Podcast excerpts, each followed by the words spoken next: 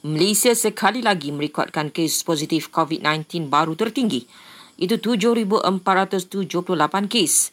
Ia juga menjadikan kes aktif dengan kebolehjangkitan naik kepada hampir 66,500. Selangor kekal mencatatkan angka terbesar iaitu 2,455 kes diikuti KL, Sarawak, Johor dan Kelantan.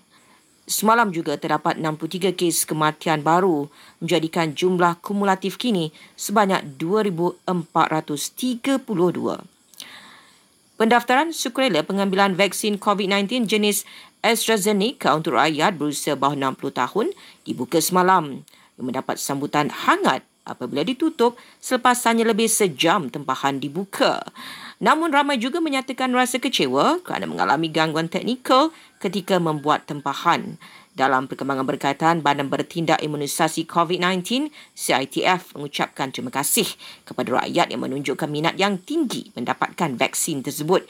CITF juga memohon maaf atas segala kesulitan yang dihadapi orang ramai dan akan mengambil tindakan susulan.